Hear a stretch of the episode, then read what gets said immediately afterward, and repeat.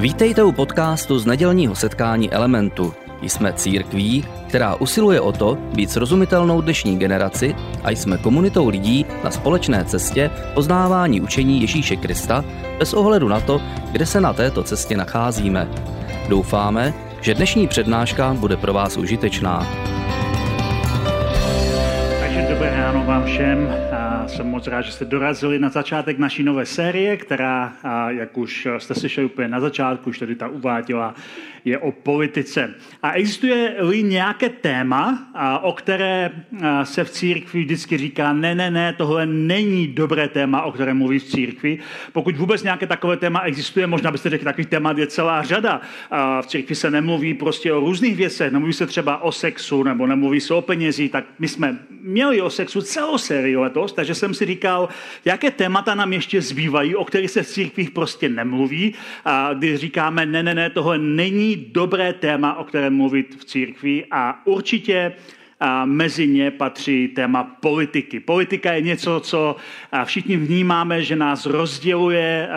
Lidi, když se třeba sejde nějaká širší rodina a baví se o politice, tak to vždycky skončí nějakou rozepří nebo hádkou.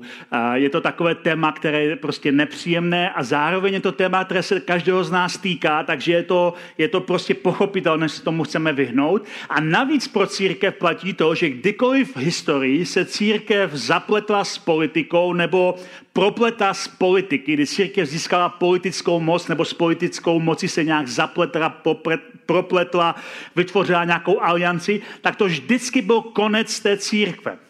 Nenutně fyzicky, eh, že by ta církev přestala existovat, naopak, té církvi se fyzicky třeba dařilo o to lépe, protože měla přístup k moci, měla přístup eh, k vlivu, měla přístup třeba k penězům, ale vnitřně ta církev začala umírat, začala se, eh, začala strádat, začala ztrácet svůj smysl. Takže historický, historický pohled nám nesvědčí moc, že by to bylo téma, které bychom měli probírat. A navíc všichni víme, že existují takzvaně křesťanské strany, které které mají třeba křesťanství ve svém názvu a často tahle ta křesťanská strana nebo křesťanské strany jsou svázané s konkrétní ideologií nebo konkrétní interpretací, konkrétním výkladem Bible a to znamená, že zastává nebo podporuje různé hodnoty, které považují za křesťanské, ale málo kdy se vede diskuze o tom, co skutečně jsou křesťanské hodnoty nebo jak skutečně skutečně hodnoty fungují a co bychom do nich mohli vůbec, vůbec dát. A křesťané, když přichází ten, taková ta srážka mezi křesťanstvím a mezi politikou, tak křesťané a mezi těma politickými stranami, které mají v sobě nějaký náznak křesťanství, tak často dochází k určité strážce, kdy křesťané podlehají přesně tomu pokušení, a které dostal Ježíš na talíři od ďábla. Možná si pamatujete, že jsme tady na přelomu června července měli sérii Ježíšová pokušení a mluvili, jsme v nich mimo jiné o pokušení, které Ježíš zakusil od ďábla, kdy mu nabídl, a mu nabídl moc a řekl mu, když se mi pokloníš, tak já ti dám veškeré království země. A to samo o sobě velice zajímavý výrok, protože Ježíš to nějak nespochybňuje, takže to je zajímavý výrok, ale Ježíš tomu pokušení nepodlehl. Často ale křesťané v politice přesně tomuhle pokušení podléhají. Na druhou stranu, my se politice jako takové nemůžeme vyhnout. Nemůžeme se jí vyhnout z různých důvodů. A nemůžeme se jí vyhnout mimo jiné proto, že když Ježíš začal církev, začal to svoje hnutí, které později jsme začali nazývat církev, když Ježíš začal to svoje Ježíšovo hnutí, tak bylo vnímáno, to původní název toho hnutí bylo ta cesta a bylo to proto, že Ježíš hlásal úplně jinou cestu života a když Ježíš tohle začal, tohle hnutí, tak bylo vnímáno jeho nepřáteli jako politické hnutí. A první křesťané neumírali v arenách proto, my jsme tady taky měli tenhle rok sérii o rané církvi, tak jsme měli tichá revoluce. První křesťané v těch arenách neumírali proto, že věřili v nebe Neumírali proto, že věřili ve spasení. Neumírali proto, že věřili v odpuštění hříchu. Tomu věřili různá jiná náboženství. Křesťané umírali proto, že byli charakterizováni jako příslušníci nového politického hnutí. Ta cesta, která mění všechno a byli vnímáni jako rivalové té stávající státní moci. Proto byli posláni do arén, protože byli vnímáni jako nebezpečná skupina, která naruší systém a pořádek tak, jak eh, byl v té době eh, definovaný. Takže to je jeden důvod. A druhý důvod, eh, proč se tomu nemůžeme vyhnout, je, že podle apoštola Pavla máme dvojí občanství. Jako křesťané máme dvojí občanství. Občanství v nebi a zároveň občanství na zemi. Občanství v nebi pro nás je něco, že jsme součástí Božího království, kde Ježíš vládne. Občanství na zemi znamená, že jsme součástí nějakého pozemského zřízení, kde to moc nevypadá upřímně na nějakou Ježíšovu vládu, protože se dějí spoustu věcí, které bychom mohli označit za špatné, nebo za zlé, nebo za chybné a tak dále. Takže my jsme občané dvojího království a to samo o sobě vytváří tenzi, jak přistupujeme k životu a třeba jak přistupujeme k politice. Takže politika je pro nás provázaná s naším normálním životem úplně stejně jako náboženství. Je to, je to součást životního stylu nebo součást naší životní cesty a proto právě není vůbec žádným překvapením, že často u nějakých rodinných sešlostí a právě když dojde řeč na politiku a náboženství, tak jsou to ty dvě nejvíce výbušná témata, u kterých lidé mají, mají pocit, že se prostě pohádají, nebo že tam je nějaký zdroj napětí nebo sporu. No a pak je tady ještě jeden důvod, proč se nemůžeme vyhnout politice, a to je proto, že za pár týdnů máme volby. A možná si řekneš, no počkej, počkej, ale já do momentu už chodím nějaký pátek a vím, že jsme o volbách nikdy nic neříkali. A možná je to tak, tak možná je čas uh, to změnit, takže vám všem řeknu, koho máte volit. Všichni odezdejte svůj hlas, samozřejmě vám to neřeknu, protože jsou důvody, proč vám nemůžu říct, koho máte volit. A několik důvodů. Bylo by to hezké, kdybych vám to řekl. Někteří jste na to čekali, já vím, že někteří lidé se mě ptali, hele, naběhneš si na video, když řekneš, koho mají uh, lidé volit. Ale já jsem nikdy neříkal nikomu, koho má volit. Spíš říkám, koho by neměl volit, a to je zhruba skoro každý. Takže, uh, ale to není řešení samozřejmě, tomu se dostaneme v naší sérii. Je pár důvodů, proč vám nemůžu říct konkrétně, koho máte volit. Pár nějakých konkrétních důvodů. Za prvé, žijeme ve světě svobodných voleb. Žijeme ve světě, kde každý má svůj hlas, který může někomu odevzdat. Tohle nebylo vždy. V historii lidstva tohle je velice krátké období, kdy lidé můžou hlasovat pro to, kdo je vede. V minulosti to tak nebylo. Většina, většina prostě minulých zřízení lidé vládli, protože uzropovali moc nebo protože zdědili moc, ale nebylo to proto, že byli zvoleni.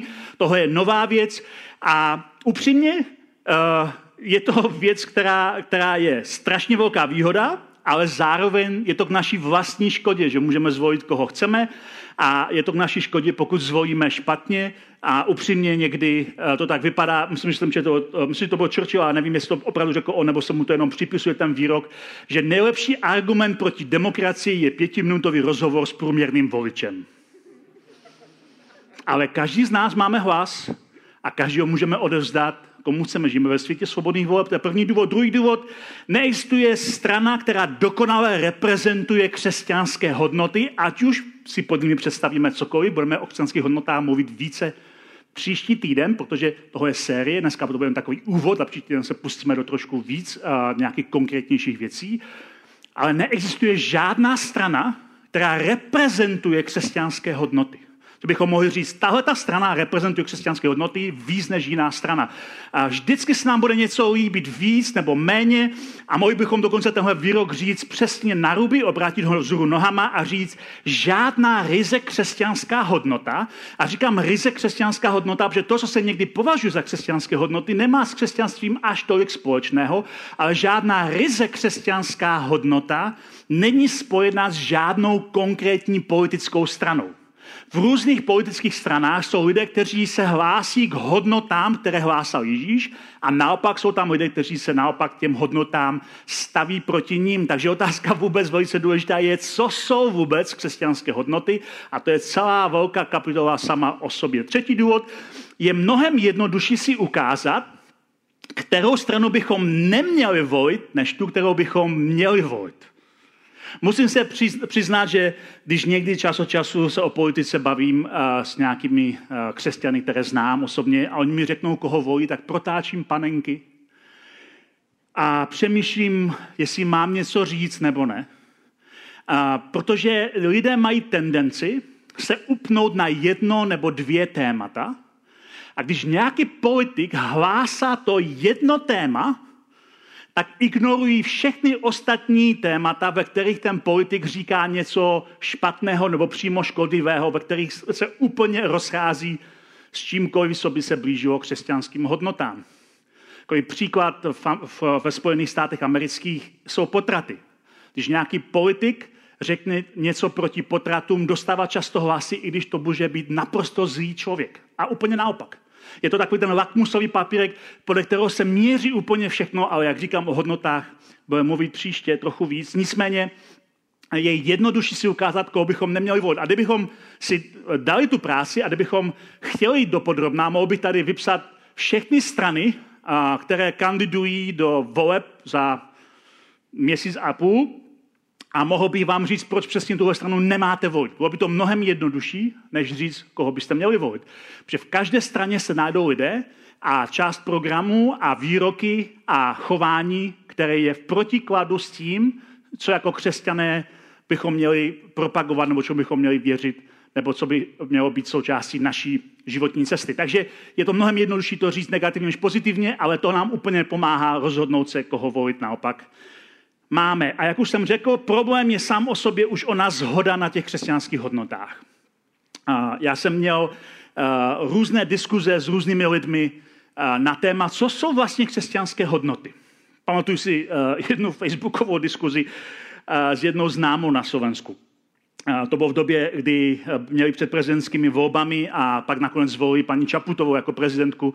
A ta, tahle ta moje známa tam se prostě rozlítila, že Čaputová absolutně jakoby nemá žádné křesťanské hodnoty a že kdyby prostě někde v Kambodži, vybrali si Kambodžu, kdyby v Kambodži řekli, že si zvolili Čaputovou a že jsme křesťanská země, tak by se nám vysmáli. Ten argument mě zaujal, protože, jak víte, tak v Kambodži pracujeme, posláme tam misionáře, takže jsem se ozval jenom kvůli tomu argumentu. Říkal jsem, a kdy jsi naposledy byla v Kambodži? Protože moje zkušenost je, kdyby v Kambodži řekl cokoliv o naší politice, tak nám by bylo koukat jako tvrdé i, protože on nás vlastně vůbec nic neví. Že?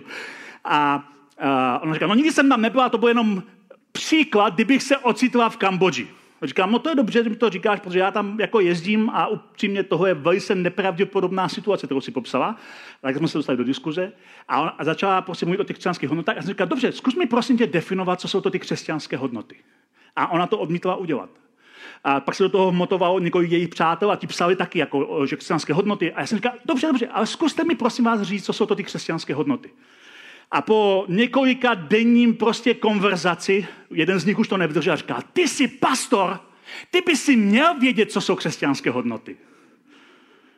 A já jsem psal, no já si myslím, že asi vím, co jsou křesťanské, nebo doufám, že vím, co jsou křesťanské hodnoty, ale mě zajímá, jestli vy věříte stejným hodnotám, že jsou křesťanské, abychom se mohli o nich bavit. Jenže problém je, že oni nechtěli konkrétně nic říct, protože si nebyli jistí, co jsou vlastně křesťanské hodnoty. A takže my se dostáváme pak takové otázce, kdo vlastně, kdyby Ježíš byl tady dneska fyzicky, v dnešní politice, že samozřejmě politika jeho doby byla trochu jiná, dnešní politice, byl by to pravičák nebo levičák? Někteří by řekli, samozřejmě, že pravičák, to je jasný. Ježíš vždycky stojí na pravici, protože Ježíš ve svém podobenství říká, že ovce posílá na pravici a kozly posílá na levici. Tohle je ale moderní rozdělení, které vzniklo stovky a stovky, stovky let po Ježíši. Že jo? Kdyby podle parlamentu ve Francii, kdyby tenkrát náhodou se dělali obráceně ty strany, tak by to moc nesedělo. Že jo? Tak ale to je jedno. Uh, byl teda pravičák nebo levičák? Byl Ježíš liberál nebo konzervativec? My si řekneme, no Ježíš měl hodně společnost s farizeji, na které hodně útočil, protože farizeové byli ti konzervativci. Ve skutečnosti farizové byli ti progresivní lidé Ježíšovy doby, saduceové byli ti konzervativci. My to máme trochu popletené, protože Ježíš útočí na, na, často na farize. A je to pro nás komplikované, ale to, co chci říct, je, že každá skupina i dnes, i z Ježíšových dob si najde v Ježíšově poselství něco a na jeho životě něco, čím si ho chce přivlastnit a říct, on patří k nám. Ježíš je na naší straně. Ježíš věří stejným věcem jako my, ale myslím si, že to je možná jeden z problémů, když se bavíme o vztahu křesťanství a politiky. A možná by bylo dobré, kdybychom si řekli odpovědi na pár otázek, které když tahle diskuze vznikala, tak jsem si říkal, jsou diskuze nebo otázky, které by nás měly zajímat. Mě bylo nás zajímat, co pro Ježíše bylo důležité, za co Ježíš byl ochotný zemřít, co pro něho bylo klíčové.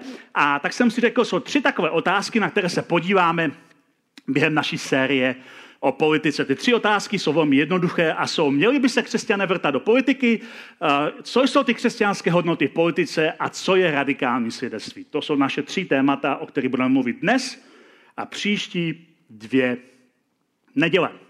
A jak už jsem řekl, příští neděli budeme mluvit o hodnotách, myslím, že to bude hodně zajímavé, ale dneska se podíváme na to první téma, jestli by se křesťané měli vrtat do politiky. A možná bychom mohli nejdříve začít tím, že si definujeme, co tím chápu, tím slovem vrtat a tím slovem politika, protože to není vždycky úplně pro všechny srozumitelné. Takže když mluvím o politice, zajímání se a vrtání do politiky, myslím tím úplně všechno od to, že se zajímáme o politiku, že ji sledujeme, že ji komentujeme, že třeba kritizujeme konkrétní politiky, až třeba po nějaký ty podpory politiky, nebo dokonce, že se přímo zapojíme do politiky a kandidujeme.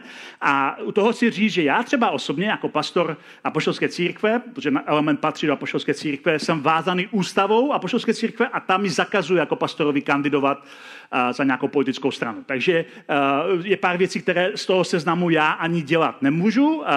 To se týká ovšem mě, osobně ne všech křesťanů obecně. Na druhou stranu já budu mluvit o tom uh, trošku ze široká, nechci jít úplně, do, protože nemáme na tolik času, do každé jednotlivé situace každé, podrobně, ale chci říct, že jsou křesťané, kteří třeba jsou zapojeni v politice, a takový první příklad, který často vidíme, je, že jsou křesťané zapojení v komunální politice. Je spousta křesťanů zapojení v komunální politice a komunální politika je především o řešení místních problémů.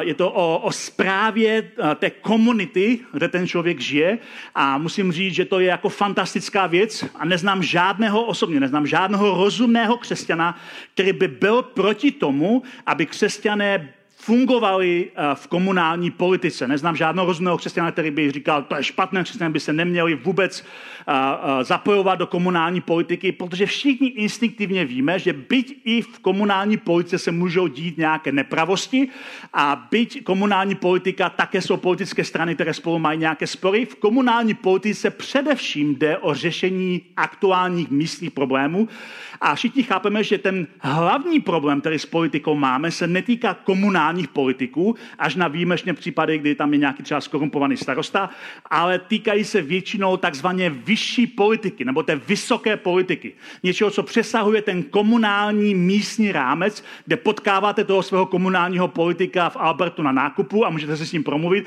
Je to ta vysoká politika, kdy ti lidé jsou jakoby trochu otržení od toho běžného života a samozřejmě vidíme, že Ježíš přistupuje jinak lidem, kteří jsou jakoby místní a ti, kteří jsou v té vysoké politice. Jako příklad, Ježíš se chová jinak k Pilátovi, který byl guvernérem, zástupcem Říma, vysoká, vysoká politická funkce, a chová se jinak třeba k setníkovi, jeho sluhu uzdravil a ten setník byl vlastně něco pro nás jako zástupce té místní, komunální úrovně a vidíme, že Ježíš mluví jiným způsobem s tím setníkem a jiným způsobem s tím Pilátem. Prostě je tam určitý rozdíl, jak mluví s těmi lidmi, kteří zastupují státní moc na různých uh, úrovních.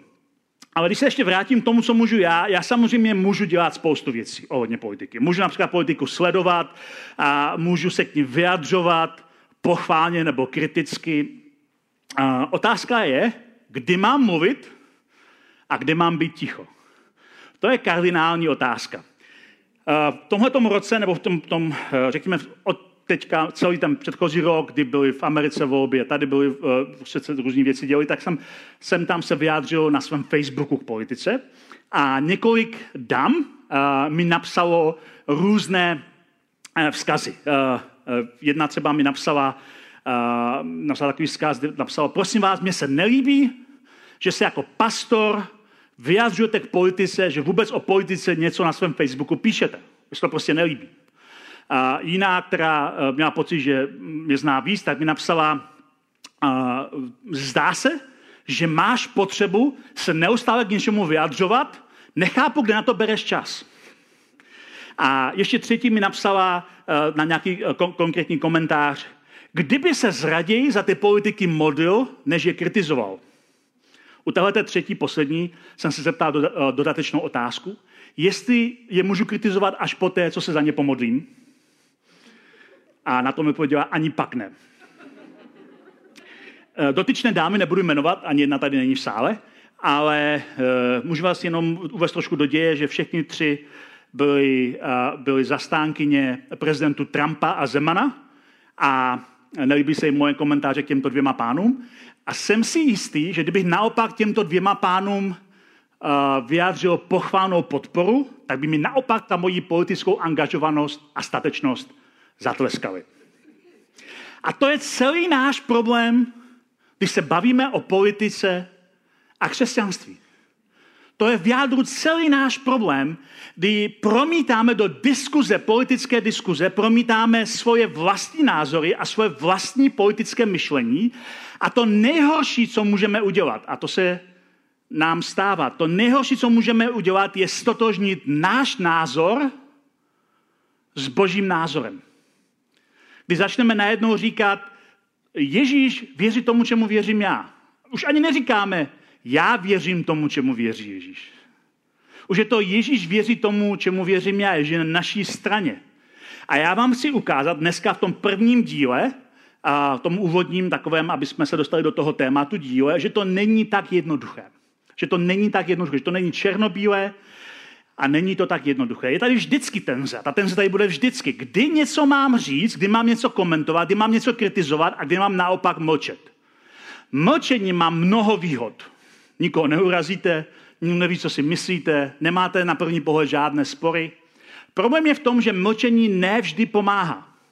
Minulý týden tady Martin měl přednášku, uh, svoji první výbornou přednášku o mlčení, Adamově mlčení a Abrahamově mlčení. Pamatujete si to, že jste tady byli minulý týden.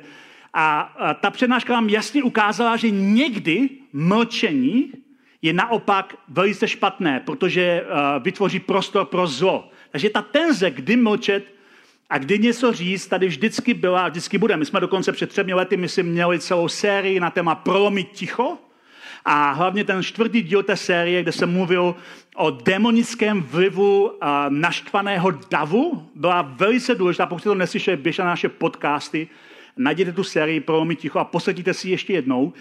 Byla velice důležitá, protože a, pokud jste tady tehdy byli, tak víte, že to bylo v té době, kdy spousta lidí víry byla naštvaná za uráživé divadelní představení někde v Brně a dělali demonstrace a my jsme říkali, Ježíš nikdy nevede naštvaný dav.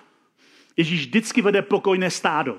A to je velice důležitá myšlenka a je proto velice důležité mm, té tenzi se naučit žít, kdy máme něco říct a kdy máme naopak uh, mlčet. Protože je jasné, na druhé straně, že mlčení vždycky neznamená souhlas a říct něco ve správném okamžiku může prolomit ten, ten souhlas trochu jinak.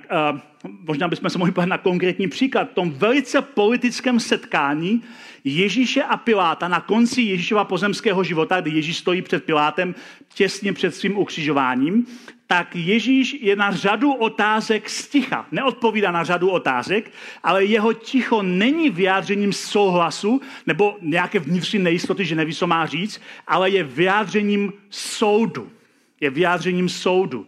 A když se podíváte na ten příběh a začnete ho číst trošku odděleně jenom od toho samotného příběhu ukřižování, jenom ta konverzace samotná, tak si všimněte, že Ježíš v tom rozhovoru s Pilátem vůbec nemluví jako ustrašený zločinec, který se strachuje nebo bojuje o svůj život a strachuje se, že ho ztratí. Ježíš vůbec nemluví jako nějaký, eh, jako, jako člověk, který se bojí a naopak Pilát vůbec nepůsobí jako rozhodný politik, ale reaguje s překvapivým strachem. Reaguje s překvapivým strachem a když se na ten příběh podíváme podrobně, tak zjistíme, že právě ten strach, který Pilát má, je důvodem, proč se Ježíše snaží osvobodit. On se ho snaží osvobodit proti vůli lidu, protože má vnitřní strach. E, je tam, je tam prostě jeho vnitřní strach, který má z toho rozhovoru s Ježíšem, ale pak třeba jeho vlastní žena, jestli si vzpomínáte v tom příběhu, e, Piláta varuje a říká, já jsem kvůli tomu Ježíši měla špatný sen. Já jsem měla, já jsem měla prostě hruzostrašný sen a, a píše svému manželu Pilátovi, Piláte, uh, mi to bylo přímě nebo jméno, jo, tak asi mu říká Pilátku, Pilátku, uh, tam je přímo, přímo v Evangelii napsáno, nezačínej si nic s tím spravedlivým. Nic si nezačínej s tím spravedlivým. Protože, protože já mám strach. Něco tady, není, něco tady nehraje, něco není v pořádku. A Pilát skutečně má strach. Proto se snaží přenést zodpovědnost na někoho jiného. Tu na Židy, kteří křičí, ukřižují ho, tu na Heroda, který byl židovským králem. Snaží se přepínknout Ježíše někde jinde, až si nakonec od toho umeje ruce, protože má strach. A když se podíváme na, ten, na tu konverzaci, tak Ježíš tam nemluví jako člověk se strachem, Pilát ano. A já, když ten příběh čtu, tak se mi zdá, to, to setkání je velice politické, tak se mi zdá, že Ježíš i Pilát vědí, i když to fyzickýma očima vypadá, že stojí zločinec před guvernérem, tak Ježíš i Pilát vědí, že ve skutečnosti stojí guvernér zločinec před spravedlivým králem. A to je, to je tenze, kterou v oblasti křesťanství a politiky máme. Ta tenze je, že je něco, co jde vidět fyzickýma očima, je nějaká realita, kterou vidíme fyzickýma očima, a pak je nějaká skrytá realita, něco, co je pod povrchem, nějaký, nějaké vlivy pod povrchem. Takže na první pohled, když Ježíš stojí před Pilátem, tak Ježíš je zločinec, který bude za chvilku ukřižovaný. Pilát je prostě místodržitel, je to guvernér, který rozhoduje o životě a smrti Ježíše. Ale ve skutečnosti konverzace vypadá úplně obráceně, že je to Ježíš, do soudí Piláta a Pilát to prostě tuší, on to ví. Je to vnitřní jistota, že ve skutečnosti on je na soudu, že on je ten guvernér zločinec a Ježíš je ten spravedlivý král možná právě proto. Možná právě proto. Nakonec Pilát nad Ježíšovu hlavu připevní nápis Ježíš Kristus král Židů. Protože on vnitřně tuší, že ve skutečnosti on je ten zločinec, který stojí před spravedlivým králem a ne naopak. A tohle je ten rozptyl, tedy to, co vidíme fyzickýma očima a to, co je pod povrchem, nám ukazuje, že v našem přístupu k politice, křesťanském přístupu k politice, je ohromný rozptyl. A mezi křesťany najdeme zastánce různých směrů, abychom si dali trochu nějaké příklady, co to, co to znamená. A najdeme eh, tady lidi, kteří věří jako něco jako programové eh, obsazení vlivových pozic. Co to jde z toho hnutí sedm vrchů nebo různých podobných vlivových hnutí, které se snaží získat vliv i v politice a ve vládě a mají pocit, že musí prosazovat ty bohulibé hodnoty, na tomto světě. Tyhle lidé budou často citovat eh, verše, eh, eh, kdy Ježíš říká, že máme být solí světa, že máme být světlem světa, že, že máme být vůní, která naplní tenhle svět, že máme prostě ovlivnit tenhle svět. To je jeden možný přístup k tomu, jak, jak, jak máme se chovat. Na druhé straně spektra, tohle bylo jednostranno, obsadme důležité pozice a, a vytvořme prostředí, kde Ježíšové bohulibé hodnoty vládnou. Na druhé straně spektra máme ty, kteří říkají, ne, musíme se oddělit od systému tohoto světa. Protože s tímhle světem nemáme nic společného. Tenhle svět jde do zahnutí, tenhle svět je skažený, tenhle svět je ovládaný tím zlým. A mimochodem, já jsem tady zmínil, jak Ježíš měl to pokušení od ďábla a ďábel mu říká, já ti dám veškeré, veškeré království země, protože mu patří. A jsou tvoje. A to je zajímavá věc, protože Ježíš nespochybňuje ďáblovo tvrzení, že má vládu nad těmi královstvími světa a mnoho křesťanů v historii tomu přistupovalo přesně tímhle přístupem. Kdybychom skutečně věřili, že ďábel ovládá všechny politiky na světě, tak by to proměnilo náš přístup k politice, ne? Byli bychom úplně jinak opatrní a jinak bychom, a, bychom nedůvěřovali, kdybychom věděli, že ďábel skrze politiky může vládnout nad všemi královstvími světa. A tohle byl v křesťanství velice důležitý proud, a kdy lidé říkají, ne, ne, svět je skažený, my se od něho musíme oddělit. Konec už budete číst knihu Zjevení, která mnohem víc než předpovědí budoucnosti je ilustrací světa, ve kterém byla psaná. Tak v knize Zjevení je tam popsáno, je tam hodně takový silný silný útok na babylonskou nevěstku, na babylonskou prostitutku, což není nic jiného než kódové označení prvních křesťanů pro Řím. Řím byl jejich největší nepřítel. Řím byla ta šelma, ta, ta nevěstka, ta prostitutka, ta děvka, která seděla na sedmi pahorci, která ovládala a ničila všechno, co je Bohu svaté. A zjevení je kniha, která říká, Bůh zničí tuhle tu nevěstku. Bůh ji prostě jednoho dne zničí. Takže to je druhý docela opačný přístup tomu, jak mít vliv nebo nemít vliv v politice. A mezi tím najdeme celou další škálu možností. Uh, jeden z nich je, že církev měla být něco jako prorocký, prorocké svědomí světa. Uh, že by měla ukazovat světu, uh, co je dobrého, co je špatného, že by měla být takovým svědomím. A myslím si, že tuhle tu roli církev měla dřív, ale že ji úplně ztratila tuhle tu potřebnou roli svými vlastními skandály. Církev měla spoustu skandálů v historii a tuhle tu roli prorockého svědomí naprosto ztratila těmi svými skandály.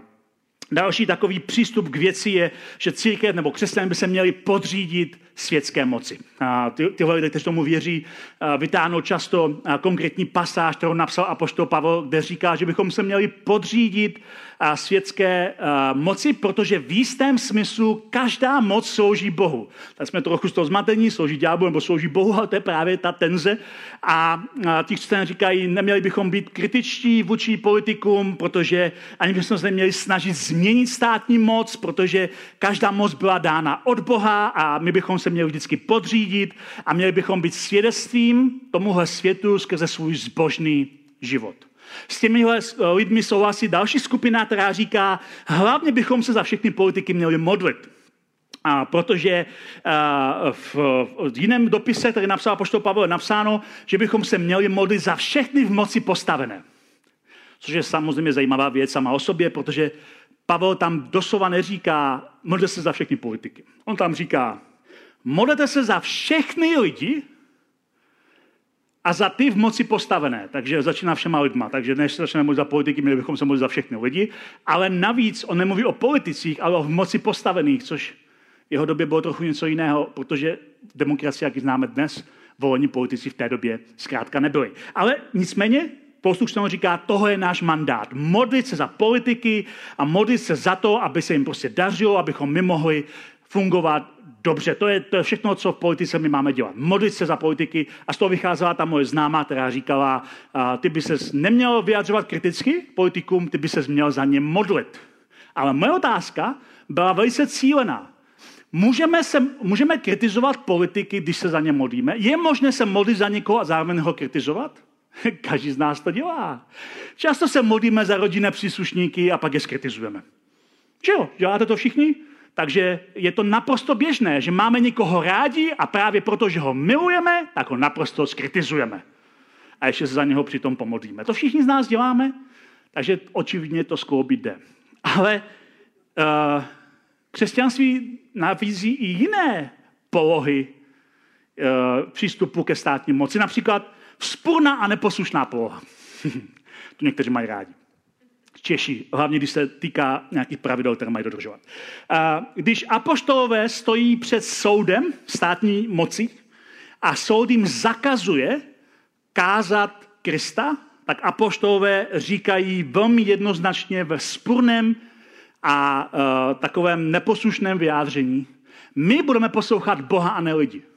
Jestli vy nám říkáte, že máme něco nedělat, co nám Bůh řekl, že máme dělat, my poslechneme Boha a neposlechneme lidi. To je veřejné a vědomé vyjádření neposlušnosti vůči státní moci. A neměli bychom samozřejmě zapomínat ani na Magnicifat, to byla vlastně eh, taková píseň, kterou, eh, kterou eh, zaspívá Marie před narozením Ježíše a ta trošku jakoby symbolizuje poslední možná takové, takové, takový přístup, který si můžeme dneska definovat radikální proměna společnosti.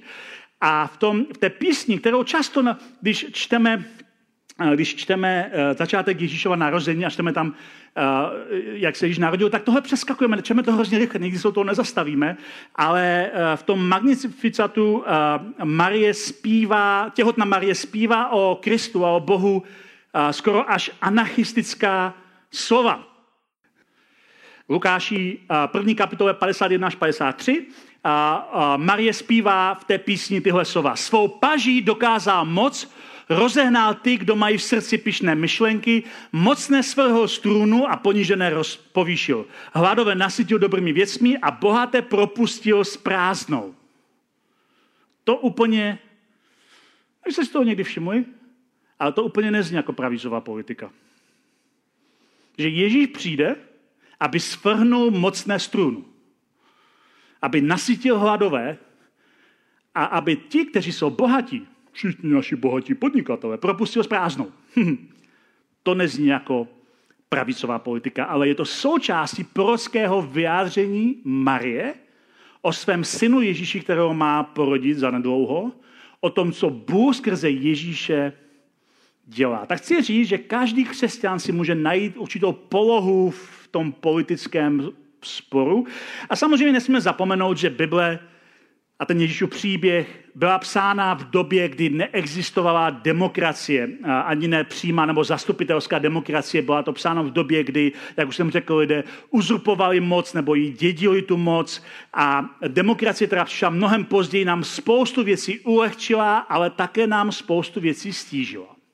A my dneska hledáme způsob, jak můžeme autenticky žít jako Ježíšovi následníci ve světě, kde funguje demokracie, ve světě, kde, kde demokracie nám dává spoustu možností, kdy se můžou lidé zapojit, můžou být odpovědní, můžou být součástí, ale zároveň ta demokracie způsobila, že se dostala ke slovu důraz na iracionální emoce. A my všichni dobře víme, a vidíme to u každých voleb, že v demokracii nevyhrávají nejlepší kandidáti, ani nejlepší politický program, ale v demokracii vyhrává ten, kdo je nejvíc slyšet. Ten, kdo nejvíce a nejhlasitěji křičí. Ten, kdo má nejlepší marketing. Ten, kdo umí prodat i třeba svoje hloupé názory. V demokracii nevyhrávají nejlepší politici, vyhrávají ti, kteří umí nejlépe a nejsrozumitelněji křičet. Ale v takovém světě jsme povoláni žít, v takovém světě se angažujeme, takovém světě je pro nás místo a proto nám stále zůstává ta první původní otázka našeho seriálu. Měli by se křesťané vrtat do politiky? A odpověď je samozřejmě, protože nemohou jinak. Musí se vrtat do politiky, protože politika nás obklopuje v každé oblasti našeho života. Žijeme v tomhle světě, reagujeme na tenhle svět, přinášíme do něj hodnoty a různé výzvy, jsme svědomím tohoto světa. E, nemůžeme od toho utéct. Náš charakter není vždycky ten charakter, který je v souladu s tím, co si Bůh přeje, ale o to víc je důležité hledat způsob, jak žít jako křesťané uprostřed světa, který je politickou výzvou. A já bych řekl, že musíme začít tím, že si definujeme, co jsou ty naše hodnoty, co jsou hodnoty, které jsou pro nás důležité, na kterých stojíme a co je pro nás důležitější. Je to hodnotou skutečně poslušnost a podání se státní moci? Nebo je to hodnotou svržení despotů a napravení nespravedlností, jak Marie prorocky zaspívala? Co je víc hodnotou křesťanství? Je hodnotou boj o práva manželství? Je hodnotou bojovat proti vládě, bouřit se proti ní za každou, za každou cenu nebo v každé situaci? co je pro nás důležité, když se díváme na konkrétní politiky? Je pro nás důležité to, co říkají, to, co slibují, anebo je pro nás důležitější jejich morální život? Je, je výsměchem, že někdy křesťané poslouchají politiky mluvit o konzervativních manželských hodnotách lidí, kteří jsou několikanásobně rozvedeni. To je výsměch Kristu. Podle Ježíše člověk, který, který je rozvedený a žije s někým dalším, tak žije v cizoložství. Ale křesťané říkají, ale ten člověk mluví hezky.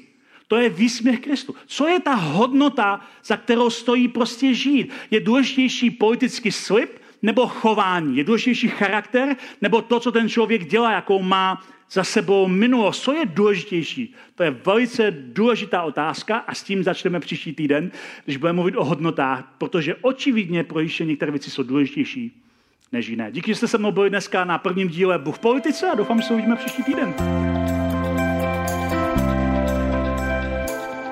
Děkujeme za poslech přednášky z nedělního setkání Elementu.